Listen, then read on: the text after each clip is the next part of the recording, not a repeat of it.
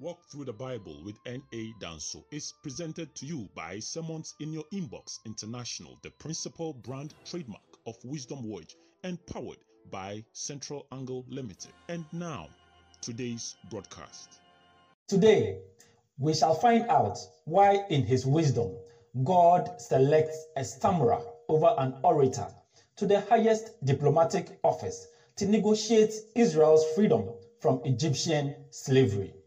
Why he selects a shepherd over a soldier to be king of Israel, and why he selects a fisherman rather than a rabbi to be a key apostle in the early church.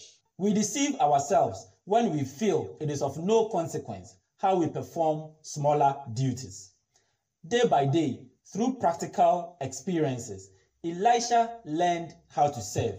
And in learning this, he also learned how to instruct and lead. We may not always know what God's purpose in our routine duties are, but certainly faithfulness in little things is evidence of fitness for greater responsibilities. As a farmer, Elisha fed Israel's belly with food. And now, as a prophet, he will feed their consciences with God's word.